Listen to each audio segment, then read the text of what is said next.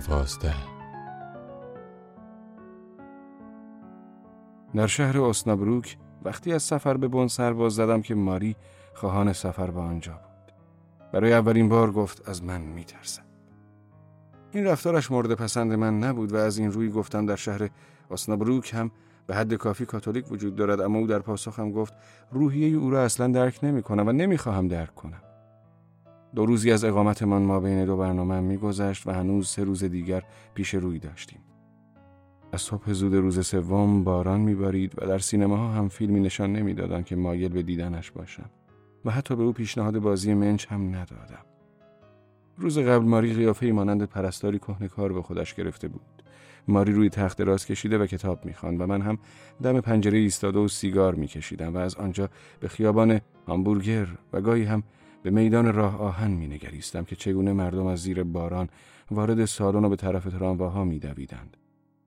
ماری مریض بود و آن کار را هم نمی توانستیم بکنیم. مریضی او بچه انداختنش نبود بلکه چیزی توی این مایه ها. من واقعا نفهمیده بودم موضوع چیست و کسی همین موضوع را برایم روشن نکرده بود. ماری فقط بر این باور بود که حامله بوده و دیگر حامله نیست. صبح آن روز چند ساعتی در بیمارستان بود.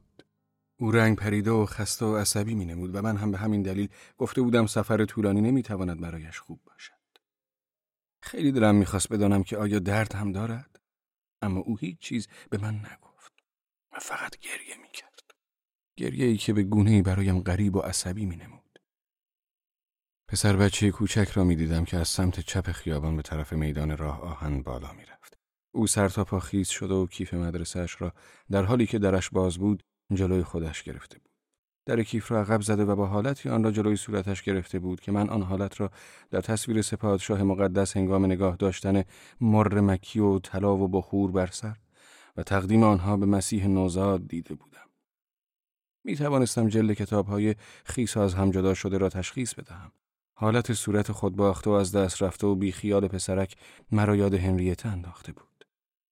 ماری از توی تخت پرسید به چه فکر می‌کنی؟ و گفتم به هیچ چیز. به پسرک نگاه می کردم که از جلوی ایستگاه راه آهن گذشت و آرام آرام در ایستگاه گم شد و برایش نگران بودم. نگران آن که عاقبت این پانزده دقیقه شادیش پنج دقیقه تلخی خواهد بود و مادری که بر سرش فریاد می‌زند و پدری پریشان خاطر از نداشتن پول برای خرید کتاب و دفتر نو. و دوباره ماری پرسید به چه فکر می‌کنی؟ دوباره می‌خواستم بگویم به هیچ چیز ولی یاد پسرک افتاد و برای ماری از او حرف زدم که چگونه به خانهاش در دهی همین نزدیکی ها رفته. و احتمالا شروع به دروغگویی کرده زیرا کسی واقعا نمی‌توانست باور کند که او چه کار کرده است. او حتما به دروغ می‌گوید لیز خورده و کیفش توی گلولای افتاده یا اینکه برای چند لحظه کیفش را به زمین گذاشته زیر یک شیروانی و به یک بار آب شیروانی درون کیفش ریخته است. همه این داستان را با صدای آرام و یک نواخت برای ماری تعریف می کردم و او از روی تخت گفت این چه معنایی دارد؟ چرا این مزخرفات را تحویلم می دهی؟ چون این همان چیزی بود که بهش فکر می کردم وقتی از من پرسیدی به چه فکر می کنم.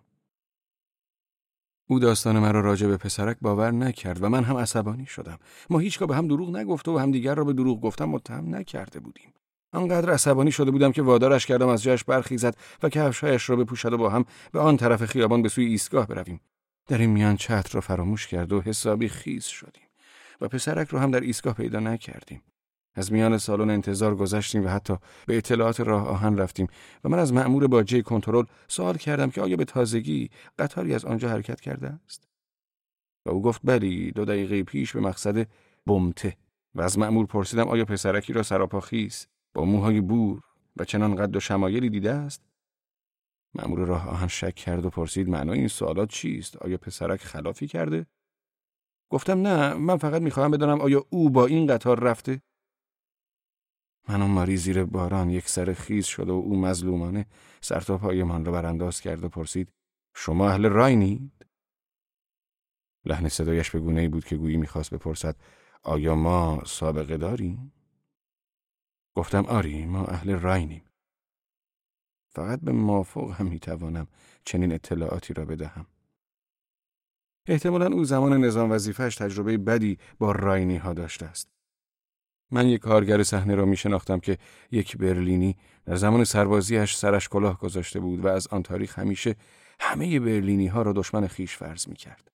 او زمان اجرای یک زن هنرمند و یک بار نورافکن صحنه را خاموش کرد. به گونه ای که آن زن پایش را اشتباه زمین گذاشت و شکست. این مسئله هیچگاه نتوانست ثابت شود و اتصال کوتاه مدت برق را عامل ماجرا دانستند. ولی من مطمئن بودم این کارگر صحنه چراغ را خاموش کرده بود. زیرا دخترک از برلین می آمد و یک برلینی در زمان سربازی کلاه سرش گذاشته بود. معمول راه آهن به گونه نگاهم می کرد که ترس برم داشت و گفتم من با این خانم شرط بسته بودم و مسئله فقط یک شرط بندی است. و این سخن کاملا اشتباه بود. زیرا دروغ بود. و به هر کسی دروغ می گفتم این را از چهرم می خواند. مأمور گفت آها پس شرط بندی.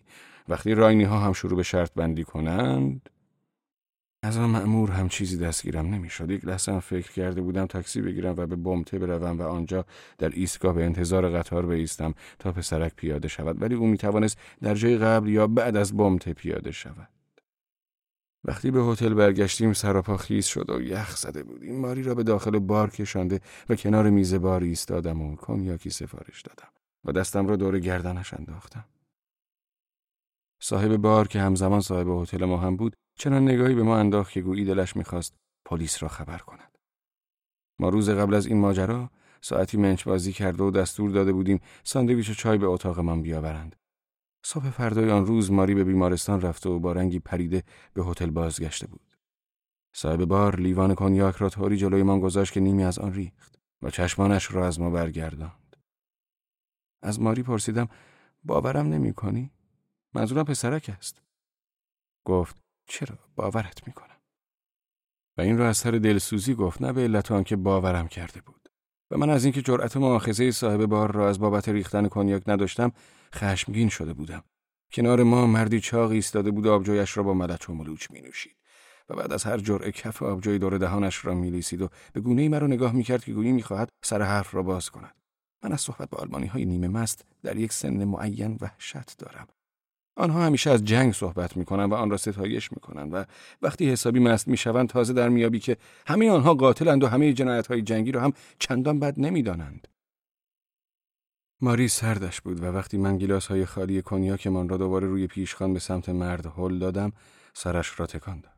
از اینکه مرد این دفعه گیلاس هایمان را آرام جلوی من گذاشت و قطری از کنیاک ریخته نشده احساس راحت تری داشتم. به هر حال از این احساس ترسو بودن رها شده بودم. مرد کنار دستمان چیزی را در دماغش بالا کشید و با خودش شروع به حرف زدن کرد. سال چهل و چهار کنیاک و آبجو را سطل سطل می نوشیدیم. چهل و چهار سطل سطل.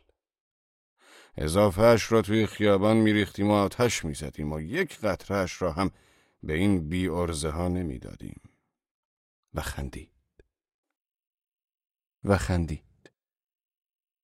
وقتی دوباره گیلاس های کنیاک را جلوی صاحب بار گذاشتم او فقط یک گیلاس را پر کرد و قبل از اینکه گیلاس دوم را پر کند پرسشگرانه نگاهی به من انداخت و تازه آن لحظه دریافتم که ماری رفته است سرم را به علامت تایید پایین آوردم و او دومین گیلاس را پر کرد من هر دو گیلاس را خالی کردم و هنوز هم تا به امروز از این بابت خوشنودم که توانستم با پای خودم از آنجا بروم ماری روی تخت دراز کشید و گریه می کرد و وقتی دستم را روی پیشانیش گذاشتم دستم را پس زد. کنارش نشسته و دستش را گرفتم و او دستش را در اختیارم گذاشت و این کارش خوشحالم کرد. بیرون تاریک شده بود و قبل از آنکه شروع به صحبت کنم یک ساعتی دستش را گرفته بودم. من آرام صحبت می کردم و دوباره از پسرک حکایت کردم و او طوری دستم را فشار داد گویی می‌خواست بگوید کافی است حرفت را باور می کنم. از او خواهش کردم برایم تعریف کند که در بیمارستان چه کردند و او فقط گفت این مسئله زنانه است و چیز مهمی نبود ولی با وجود این خیلی بد بود این عبارت مسئله زنانه در دلم وحشت میاندازد و در گوشم تنینی اسرارآمیز و وحشتناک دارد زیرا درباره این مسائل واقعا بی اطلاعم تازه بعد از سه سالی که با ماری بودم چیزهایی در مورد مسائل زنانه تجربه کردم مسلما می‌دانستم زنها چگونه بچه دار می‌شوند اما از جزئیاتش اطلاعی نداشتم ماری سه سالی زنم بود و من 24 ساله بودم که برای اولین بار آن را تجربه کردم. در آن زمان وقتی ماری متوجه بی اطلاعی من شد خندهش گرفت. او سرم را به سینهش فشرد و تکرار کرد تو خیلی خوبی واقعا خوبی. دومین نفری که در این باره برایم حرف زد کال امانز همکلاسیم بود که دائم از قرص های وحشتناک ضد بارداری حرف می‌زد. کمی دیرتر به خاطر ماری به داروخانه رفته و برایش قرص خواباور خریدم و تا خوابیدنش پای تخت نشستم. من تا امروز نمی‌دانم این مسئله زنانه چه مشکلاتی برای ماری به وجود آورده بود. فردای آن روز به کتابخانه شهر رفته و با خواندن یافته هایم در این باب آرام شدم. حدود ظهر ماری فقط با یک ساک به بن سفر کرد و دیگر حرفی درباره همراهی کردنش نزد. فقط گفت پس فردا هم دیگر را در فرانکفورت می‌بینیم. بعد از ظهر همان روز وقتی پلیس محلی سراغم آمد از این مسئله خرسند بودم که ماری رفته است. با وجود آنکه طبیعتا نبودن ماری شرایط نامساعدی را برایم به بار آورده بود. حدس می‌زدم صاحب بار گزارشی به پلیس رد کرده بود. مسلما همه جا ماری را به عنوان همسرم معرفی می کردم و در این مدت دو سه بار چنین مشکلاتی برایمان پیش آمده بود. ولی در اسنابروک ریزی شد. دو مأمور زن و مرد بسیار معدب و نسبتا دقیق در کارشان با لباس شخصی نزد من آمدند. به احتمال قوی به آنها تعلیم داده شده بود که این رفتار تأثیر خوبی بر افراد خواهد داشت. برخی از رفتارهای معدبانه پلیس ها برایم ناخوشایندند. پلیس زن زیبا بود، آرایشی ساده و خوب داشت و بعد از اینکه از او درخواست کردم بنشیند، نشست و حتی سیگاری را که تعارفش کردم از من گرفت. در همین زمان پلیس مرد بدون جلب توجه اتاق را بازرسی می کرد. خانم درکوم تشریف ندارند؟ نه او به فرانکفورت سفر کرده و من هم پس فردا به او ملحق می شدم. آیا شما هنرمند و آرتیست هستید؟ گفتم بله. با اینکه این حرفم درست نبود ولی فکر کردم آری گفتن ساده ترین پاسخ است. شما باید ما رو درک کنید. ما میبایست از مسافرانی که به این شهر میآیند و بچهشان را سقط می‌کنند یک سری اطلاعات جمع آوری کنیم. او حین ادای کلمه سخت جنین صرفه ای کرد. گفتم همه این مسائل را درک می‌کنم. در فرهنگ لغات چیزی راجع به سخت جنین نخوانده بودم. مرد مأمور خیلی معدبانه تعارف مرا برای نشستن رد کرد ولی کماکان بدون جلب توجه با چشمهایش اتاق را وارسی می‌کرد. پلیس زن پرسید. نشانی خانه شما کجاست؟ من نشانی بن را به او داده و پلیس مرد نگاهی به کمد باز لباس انداخت و پرسید. اینها لباس های خانم درکوم هستند؟ بله. او نگاهی پرسش آمیز به همکار زنش انداخت و خانم پلیس شانه برایش بالا انداخت و سپس پلیس مرد به نقطه روی فرش خیره شد. روی لکه خم شد و دوباره نگاهی به من کرد و منتظر بود که من به قتل اعتراف کنم. بعد هر دو رفتند. آنها تا آخرین لحظه رفتاری بسیار معدبانه با من داشتند. به محض رفتن آنها با عجله چمدانها را بستم و درخواست صورت حساب نمودم. و یک باربر از ایستگاه درخواست کرده و با قطار بعدی شهر را ترک کردم. حتی روز آخر را هم با صاحب هتل به طور کامل حساب کردم. چمدانها را به مقصد فرانکفورت تحویل داده و به سمت جنوب راه افتادم. ترس برم داشته بود و فقط می‌خواستم آنجا را ترک کنم. زمان جمع کردن لباس ها روی حوله ماری لکه خونی دیده بودم. توی ایستگاه پیش از آنکه سوار قطار فرانکفورت شوم می ترسیدم کسی روی شانم دست بگذارد و با لحنی معدبانه بپرسد اعتراف می کنید؟ من حتما به همه چیز اعتراف می کردم. پاسی از نیمه شب گذشته بود که از بن گذشته و اصلا فکر پیاده شدن در سر نداشتم. مستقیم تا فرانکفورت رفتم و وقتی به آنجا رسیدم ساعت چهار و نیم صبح بود. به هتلی گران قیمت رفتم و از آنجا با ماری در بن تلفنی تماس گرفتم. از نبودنش در خانه حراس داشتم. ولی ماری زود پای تلفن آمد و گفت خدا رو شکر هانس که زنگ زدی. نگرانت شده بودم. گفتم نگران. آره با اسنابروک تماس گرفتم و فهمیدم تو از آنجا رفتی. من همین حالا میایم فرانکفورت. همین الان میایم دوش گرفته و صبحانی در اتاق سفارش داده و خوابیدم. حدود ساعت یازده ماری بیدارم کرد. او کسی دیگر شده بود. خیلی مهربان و تقریبا خوشحال. و زمانی که پرسیدم به اندازه کافی هوای کاتولیکی استنشاق کردی او خندید و مرا بوسید. جریان پلیس ها را برایش نگفتم.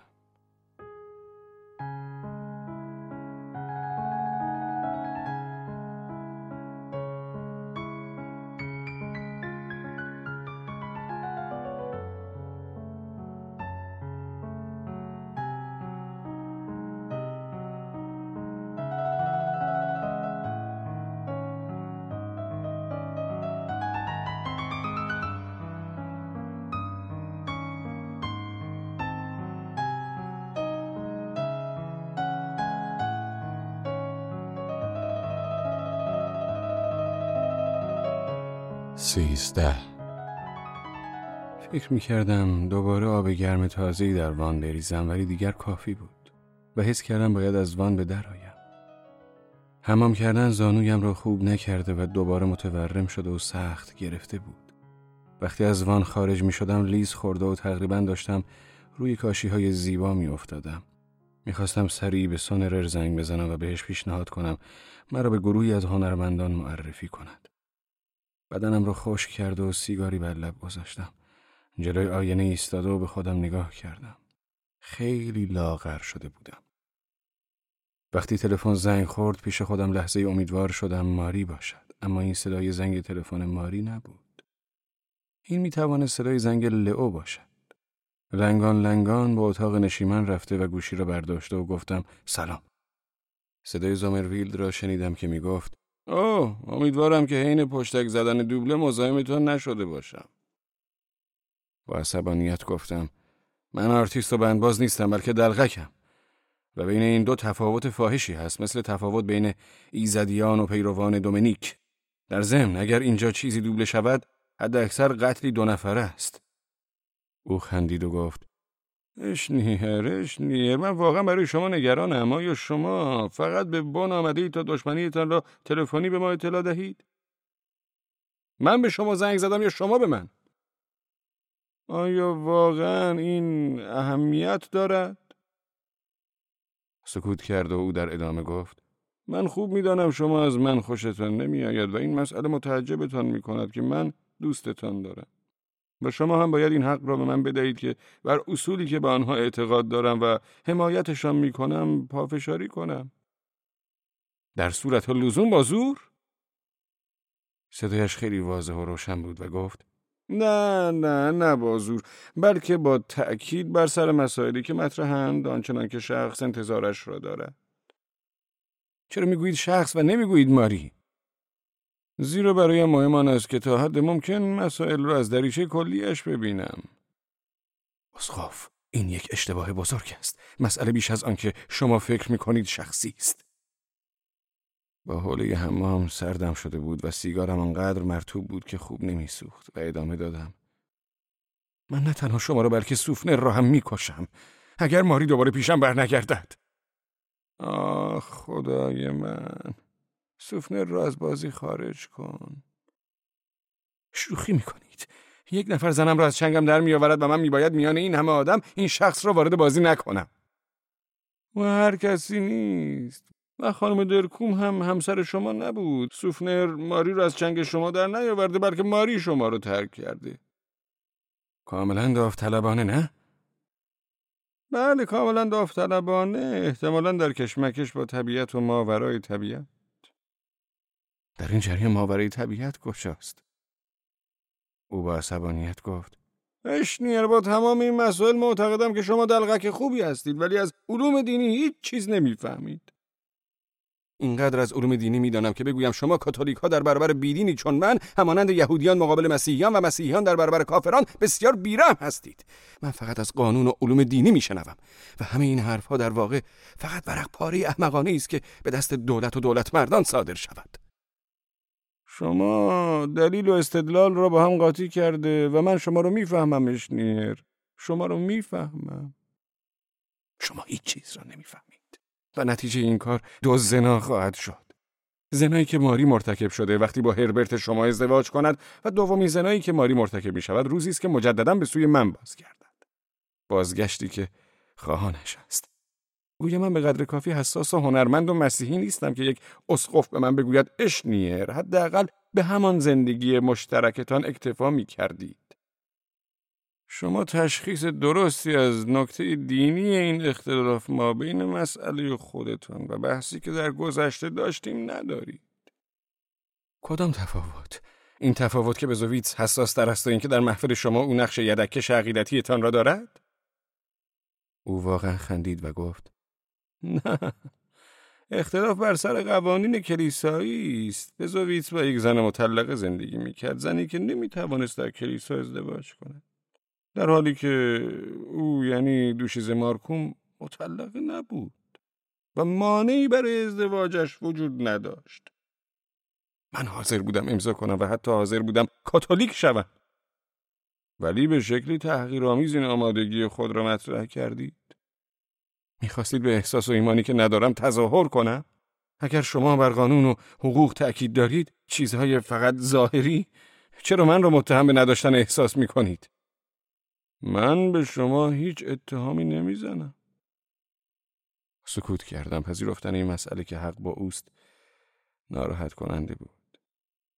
ماری از نزدم رفته و طبیعتا آنها هم با دستهای گشاده پذیرایش شده بودند. اما اگر ماری واقعا خواهان ماندن نزد من بود هیچ کس نمی توانست او را وادار به رفتن کند. زومرویلد گفت هلو شنیر هنوز پشت خط هستی؟ بله هنوز اینجایم. من تصوری دیگر از مکالمه تلفنی داشتم. می‌خواستم ساعت دو و نیم صبح از خواب شیرین بیدارش کنم و تهدیدش کرده و به اون ناسزا بگویم. آرام پرسید چه کاری می‌توانم برای شما انجام بدهم؟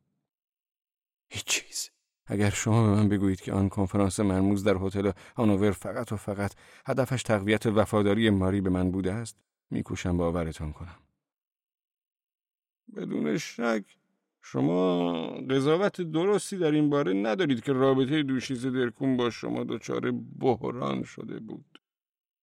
شما حتما باید مداخله می کردید و راه های قانونی و قانون کلیسایی را برای جدا شدن از من به ماری نشان می‌دادید. من همیشه فکر می کردم کاتولیک ها مخالف طلاقند. خدای من آقای اشنیر شما نمی توانید از من به عنوان یک کشیش کاتولیک انتظار داشته باشید زنی را برای یک زندگی مشترک بدون قباله تشویق کنم. چرا؟ همین شما او را به خیانت و فحشا کشاندید اگر می توانید پاسخگویش باشید بفرمایید این جپگیری شما ضد قوانین کلیسایی متعجبم می‌کنه. این جپگیری را فقط در کاتولیک ها می شناختم. به خودتان تلقین نکنید که من ضد کلیسا هستم. من فقط ضد زومرویلد هستم. زیرا شما انصاف ندارید و بدجنسی و درویی کرده اید. خدای من چرا؟ وقتی کسی پای وعظ شما می نشیند و آن را گوش می دهد فکر می کند شما قلبی به پهنای بادبان کشتی دارید. ولی بعد از اتمام موعظهتان در سالن‌های هتل پرسه می‌زنید و مردم را فریب می دهید. زمانی که من با عرق جبین برای لغمه نانی زحمت می‌کشم شما همسر مرا به دین خود در میآورید بدون آنکه به حرفهایم گوش کنید غیر منصف و درو اما از یک هنرشناس چه انتظاری می‌توان داشت به من توهین کنید به من ناسزا بگویید من شما را درک می‌کنم شما هیچ چیز را نمی‌فهمید. شما با زحمت این معجون لعنتی را به خوردش دادید. اما من چیز خالص می نوشم. عرق سیب زمینی خالص برایم از کنیاک تقلبی بهتر است. حرف بزنید، حرف بزنید. به نظر می رسد حرف دلتان را می‌زنید. اسقاف من حرفی را که در دل دارم می‌زنم و نشان می‌دهم برای اینکه همه اینها مربوط به ماری است. اشنیر روزی می‌رسد که شما این مسئله رو دریابید که در حق من کار درستی انجام نداده و در این مورد و به طور کلی صدای زومرویلد لحنی حزنانگیز به خود گرفته بود و معجونی را که اشاره کردید شاید فراموش کردید که انسانهایی تشنه هستند که فقط اتش دارند. و برای آنها نوشیدن از معجون من بهتر از آن است که چیزی برای نوشیدن نداشته باشند. اما در کتاب مقدس شما چیزی در مورد آب زلال و خالص نوشته شده است. چرا آن آب را به تشنگان نمی دهید؟ او با صدای لرزان گفت. برای اینکه از مثال شما استفاده می کنم چون من در پایان یک زنجیر بزرگ ایستادم که آب را از چاه بیرون می آورد. من شاید صدومین یا هزارمین حلقه این زنجیر باشم و این آب دیگر مانند اول زلال و تازه نیست صدایم را میشنوید اشنیر؟ و ادامه داد شما می توانید بدون آنکه با زنی زندگی کنید عاشقش باشید واقعا؟ حتما حالا از مریم باکره شروع می کنید مسخره نکنید اشنیر این کارها در شعن شما نیست. من مسخره نمی کنم آنقدر توانایی دارم به چیزی که درکش نمی کنم احترام بگذارم. من فقط پذیرای این اشتباه بزرگ شما نیستم که برای دختر جوانی که رغبتی به سومه رفتن ندارد مریم باکره را سرمشق کنید. من حتی به یاد میآورم که یک بار در این باب سخنرانی کردم. واقعا؟ کجا؟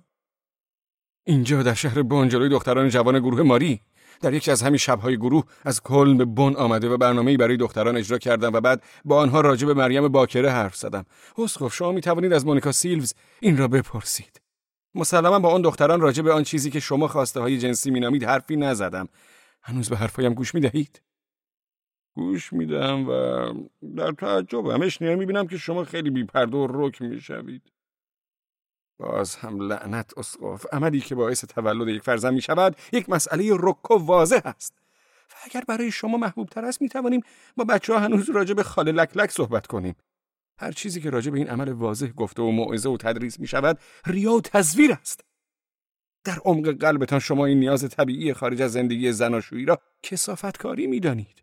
یا در تصوراتتان این نیاز جسمی را از سرشت و طبیعت بشری جدا کرده و همه چیز را مربوط به جسم می دانید.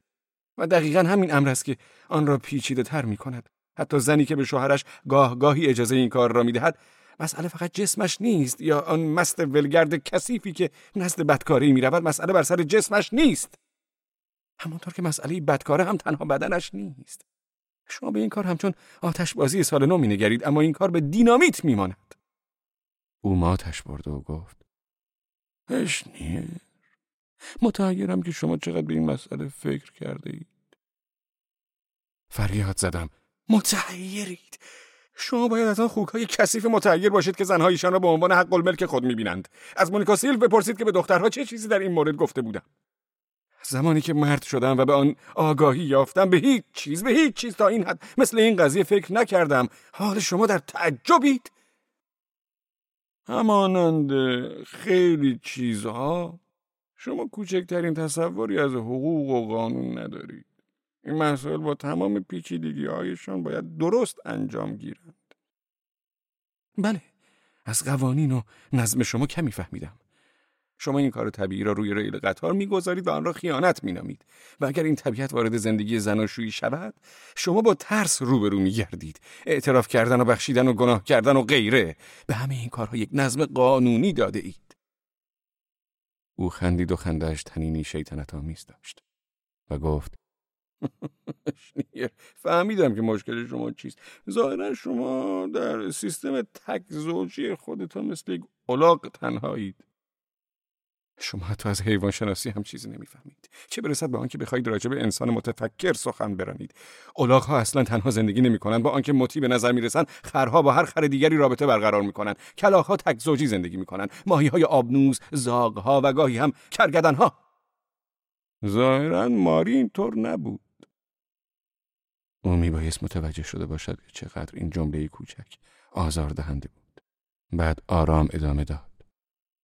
معذرت می‌خوام اشنیر واقعا تمایلی به گفتن این حرف نداشتم باورم می‌کنید؟ سکوت کرده و ته آتش سیگارم را روی فرش انداختم و می‌دیدم که چگونه حلقه سوخته آتش سیگار روی فرش بزرگ می شود. او التماس کرد. حداقل باورم می‌کنید که من این حرف را از ته دل نزدم؟ آیا همیتی دارد که باورتان کنم یا نه؟ باشد حرفتان را باور می‌کنم. شما الان صحبت از طبیعت می کردید و شما هم می باید طبیعتتان را دنبال می کردید و دنبال ماری به آنجا سفر کرده و برایش می جنگیدید. جنگ. این کجا یان قانون ازدواج لعنتی شما نوشته شده است. اسمان چیزی که شما با دوشی درکم داشتید ازدواج نبود. بسیار خوب قبول دارم ازدواج نبود. من هر روز بهش زنگ می‌زدم و سعی می‌کردم هر روز برایش بنویسم. می‌دانم. می‌دانم ولی حالا دیگر دیر شده. آره. حالا نوبت خیانت است. شما قادر به این کار نیستید. من شما رو بهتر از آنی که فکر می‌کنید می‌شناسم. شما تا جایی که بخواهید می‌توانید به من توهین کنید و تهدیدم کنید. ولی به شما بگویم بدترین خصلت شما این است که شما یک انسان بیگناه و دوست دارم بگویم انسانی خالص هستید. می توانم کمکی به شما بکنم. منظورم او سکوت کرد و من پرسیدم. منظورتان کمک مالی است؟ آن هم هست. ولی منظورم کمک کاری است. شاید دوباره در مورد پول و کار با هم صحبت کنیم. ماری کجاست؟ صدای نفسش را می شنیدم و در آن سکوت برای اولین بار چیزی به مشامم خورد. بوی کلونی ملایم و کمی شراب قرمز و بوی ضعیف سیگار برگ. گفت آنها به روم رفتند.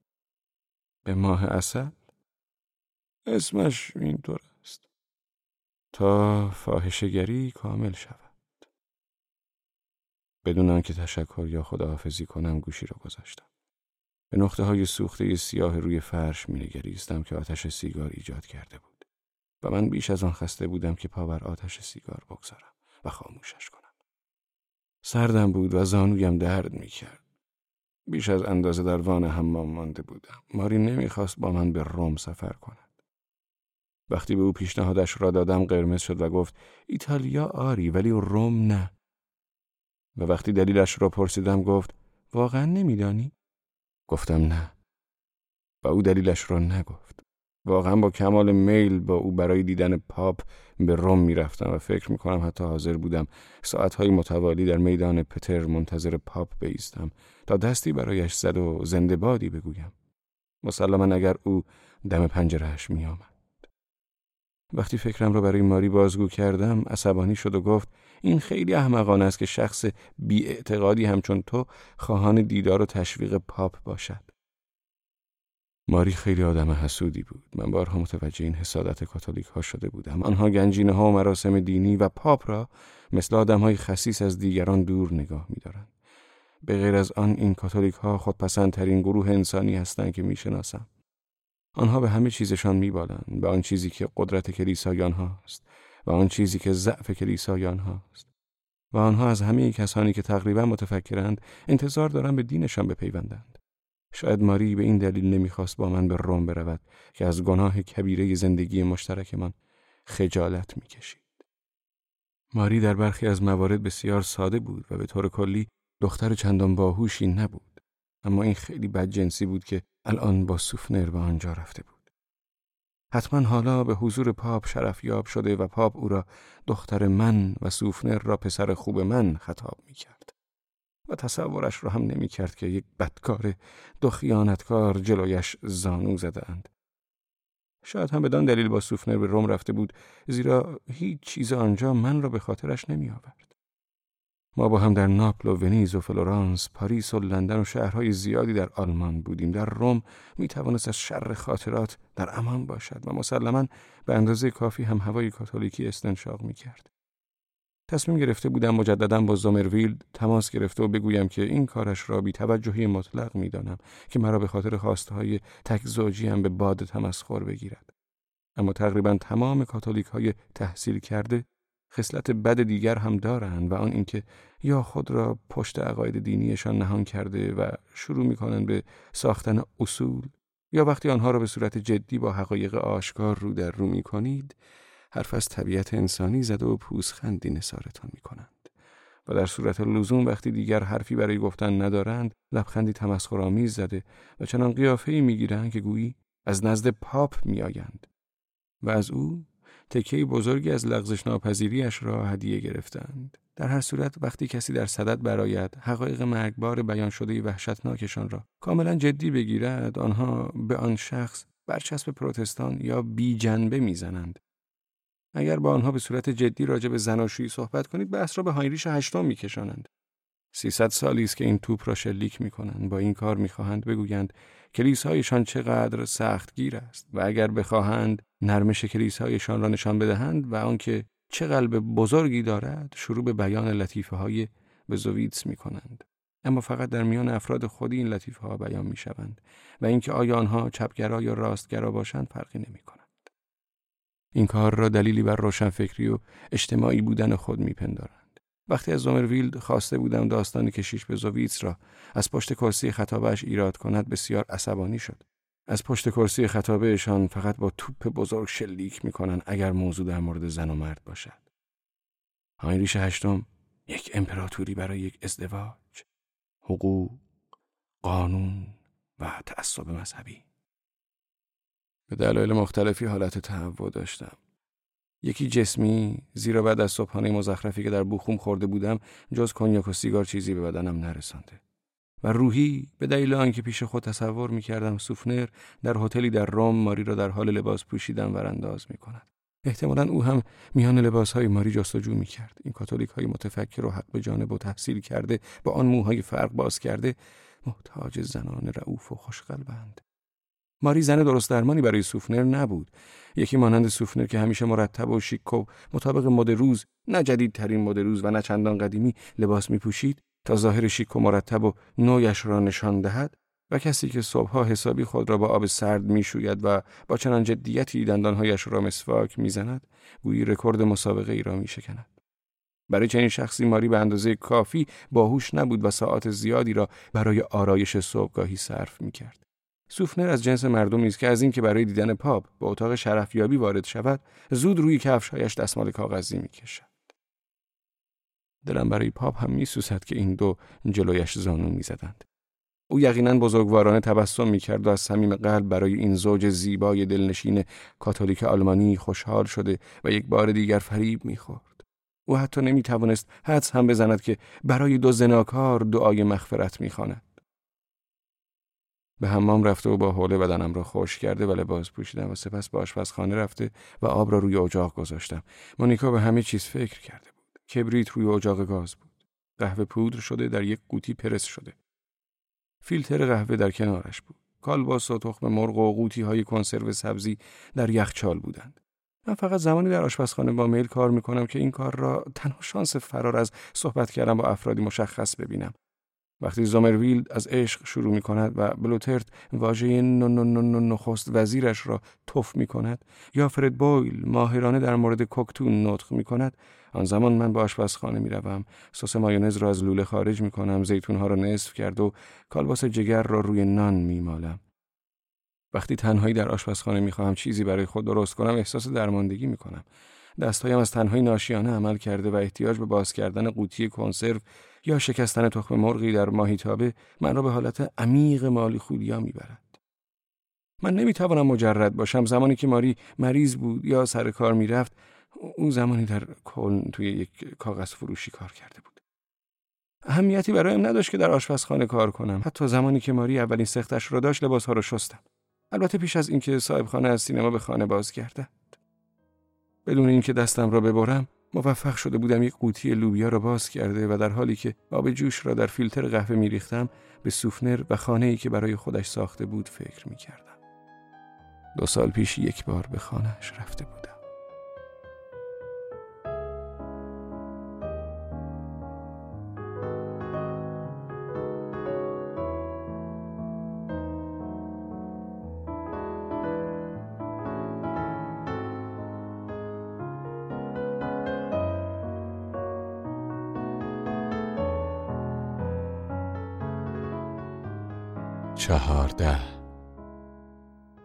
در تاریکی او را دیدم که به خانه می آید. چمن از ته شده جلوی خانه زیر نور ماه تقریبا آبیگون به نظر می رسید. باغبان ها شاخه های بریده شده درختان را کنار گاراژ روی هم تلمبار کرده بودند. سطل آشغالی میان گل تاووسی و کیالک ها برای خالی شدن قرار داشت. کارش تمام نشده بود و فکر می کردم که خوب می داند چه بوی از آشپزخانه می آید. بوی ماهی و او باز خوب می‌داند سوفنر چه یادداشتی برایش روی تلویزیون نوشته است. باید با عجله پیش ف می‌رفتم. میبوسمت هربرت. یادداشتی دیگر از خدمتکار روی یخچال. رفتم سینما. ساعت ده برمیگردم. گرته یا لویز بیرگیت. در گاراژ را باز می کند و کلید برق را روی دیوار سفید شده ای که سایه کرکره ها رویش افتاده و بالای یک ماشین خیاطی قدیمی و از کار افتاده قرار داشت می‌زند. وجود اتومبیل بنز سوفنر در پارکینگ نشان می‌داد او پای پیاده نزد دوستش رفته است. کمی نفس تازه می کند. گلولای روی لاستیک و سپر ماشین حاکی از رفتن او به آیفل بود. سخنرانی های بعد از ظهرهایش جلوی جوانان حزب صحبتهایی مبنی بر متحد بودن، کنار هم بودن و با هم رنج کشیدن. نگاهی به بالا. اتاق بچه ها هم تاریک است. خانه های مجاور با دو راه ماشین راه پهن از هم جدا شده و انعکاس تصاویر کمرنگ و نامشخص تلویزیون ها در دوردست پیداست. خانه هایی که در آنها بازگشت شوهر یا پدر خانواده مزاحمت است. بازگشت پسر گم شده خانواده هم مزاحمت است. گوساله قربانی نمی شود حتی مرغی را کباب نخواهند کرد او را به باقی مانده کالباس جگر درون یخچال حواله می دهند. بعد از ظهرهای شنبه تجمعی برادرانه برگزار می شد وقتی توپهای بدمینتون از روی حسارها به زمین همسایه می افتادند و دخترک ها گریه کنان و پسرک ها همچون سگ های کوچک دنبال توپ ها می رفتند و همسایگان با گفتن آخ چه شیرین آخ چه بامزه از لای حسارها یا درهای باغ توپ ها را به کودکان باز می گردندند. فریادهای خسمانه در گلو خفه شده و بر کسی فرود نمی آمدند. آنها به ندرت از کوره در می رفتند و به ندرت آسمان آرام همسایگان آرامشش را از دست می داد. همیشه اگر خلالی در آرامش پدید می آمد برای مسائل بیارزش نه به دلایل درست و حسابی بود. وقتی یک نلبکی با صدای تیز می شکست یا توپی روی گلها قل می خورده و خمشان می کرد یا کودکی سنگریزهی به سمت اتومبیلی جلا داده شده پرتاب می کرد یا لباس تازه شسته و تازه اتو کشیده با آبپاش باغ خیس می شد. آنگاه بود که صداها به جیغ تبدیل می شدند. صداهایی که به خاطر خیانت و کلاهبرداری و سقط کردن به جیغ بدل نمی شدند. آخ تو گوش های خیلی حساسی داری فکری به حالشان کن. نه ماری فکری به حالشان نکن. در خانه باز می شود. خانه ساکت و گرم است. ماری کوچولو بالا خوابیده است. همه چیز خیلی سریع اتفاق افتاد. عروسی در بون، ماه اصل در روم و بارداری و زایمان. موهای فرفری قهوه‌ای روی بالش سفید. آیا به خاطر میآوری چگونه سوفنر خانه را به ما نشان داد و گفت اینجا برای دوازده تا بچه جا هست و چگونه حالا؟ سر صبحانه وراندازت می کند و حرف ناگفته حالا دیدی را بر لبهایش دارد. و چگونه دوستان هم مرام و هم حزبیش بعد از نوشیدن سومین گیلاس کنیاک فریاد می‌زنند طبق سنت حضرت آدم از یک تا دوازده یازده تا باقی مانده است. در شهر نجوا می کنند که دوباره به سینما رفته. در یک بعد از ظهر آفتابی سینما رفته ای. دوباره و دوباره به سینما رفته ای. تمام عصر را تنها در جمع کاتولیک ها در خانه بلوترت گذراندن و چیزی به جز نونونوهای او و کاتولیک هایش در گلو نشنیدن واژه‌ای که همچون عضوی بیگانه مانند یک تیله یا قده در گوشت قل می‌خورد.